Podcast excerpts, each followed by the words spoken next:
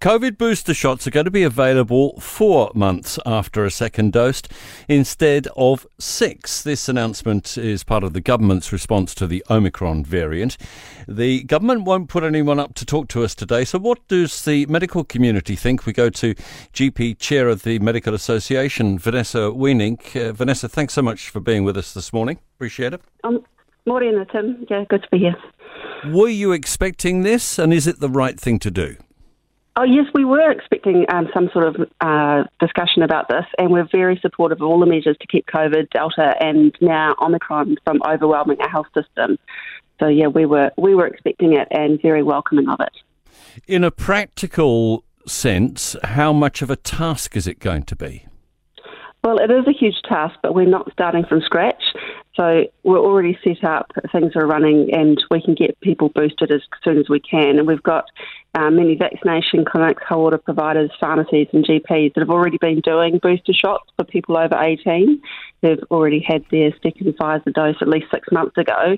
Um, you know, so we've been doing this work already. It's yes, it's more and we are busy, but we'd much rather be busy with vaccinating than with dealing with uh, people sick with COVID. I know quite a few places are actually closing down for, well, not necessarily all the way through the holidays, but in chunks of the holidays. Should they be encouraged not to do that, to stay open? Get this done? Well, everyone is really tired and burned out, and um, a lot of the places are actually joined clinics where there's um, multiple providers in one place. Yes. Um, so um, I think the, that there are still going to be opportunities to get vaccinated for everybody. So there are opportunities for people to have a break, which is really needed because people are really exhausted. You know, GP practices and pharmacies and other community providers have really been doing the heavy lifting and are really tired and they need a break.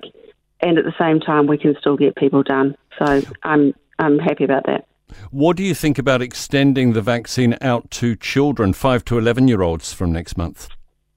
Really great news, and I think a lot of New Zealanders have been waiting to hear about that so that they can protect their tamariki, and we are um, prepared to do that. Um, general practice is very experienced at providing immunisations for children, and there's many that can be done together with other vaccinations. So I think that will make it um, a lot easier for, for families to be able to do.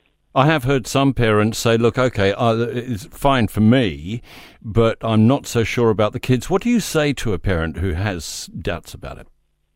I, what I say is it's understandable that you'd be hesitant and worried for your children and that you'd want to know what you can. Uh, all of the evidence overseas so far is that it's safe. Also, COVID affects children, and we've had a death of a child in New Zealand. Yes. So that's the kind of thing where you've got to balance the risks and the benefits. And when we see the massively infectious nature of Omicron, we really want to make sure that we protect as many people as we can. And it's um, it is about reducing the abil- ability of the virus to replicate, not just um, the ability to for people to fight off um, the the infection, not being in hospital. So that is the dual purpose of vaccination. Really appreciate your time this morning, GP Chair of the Medical Association, Dr. Vanessa Weenink.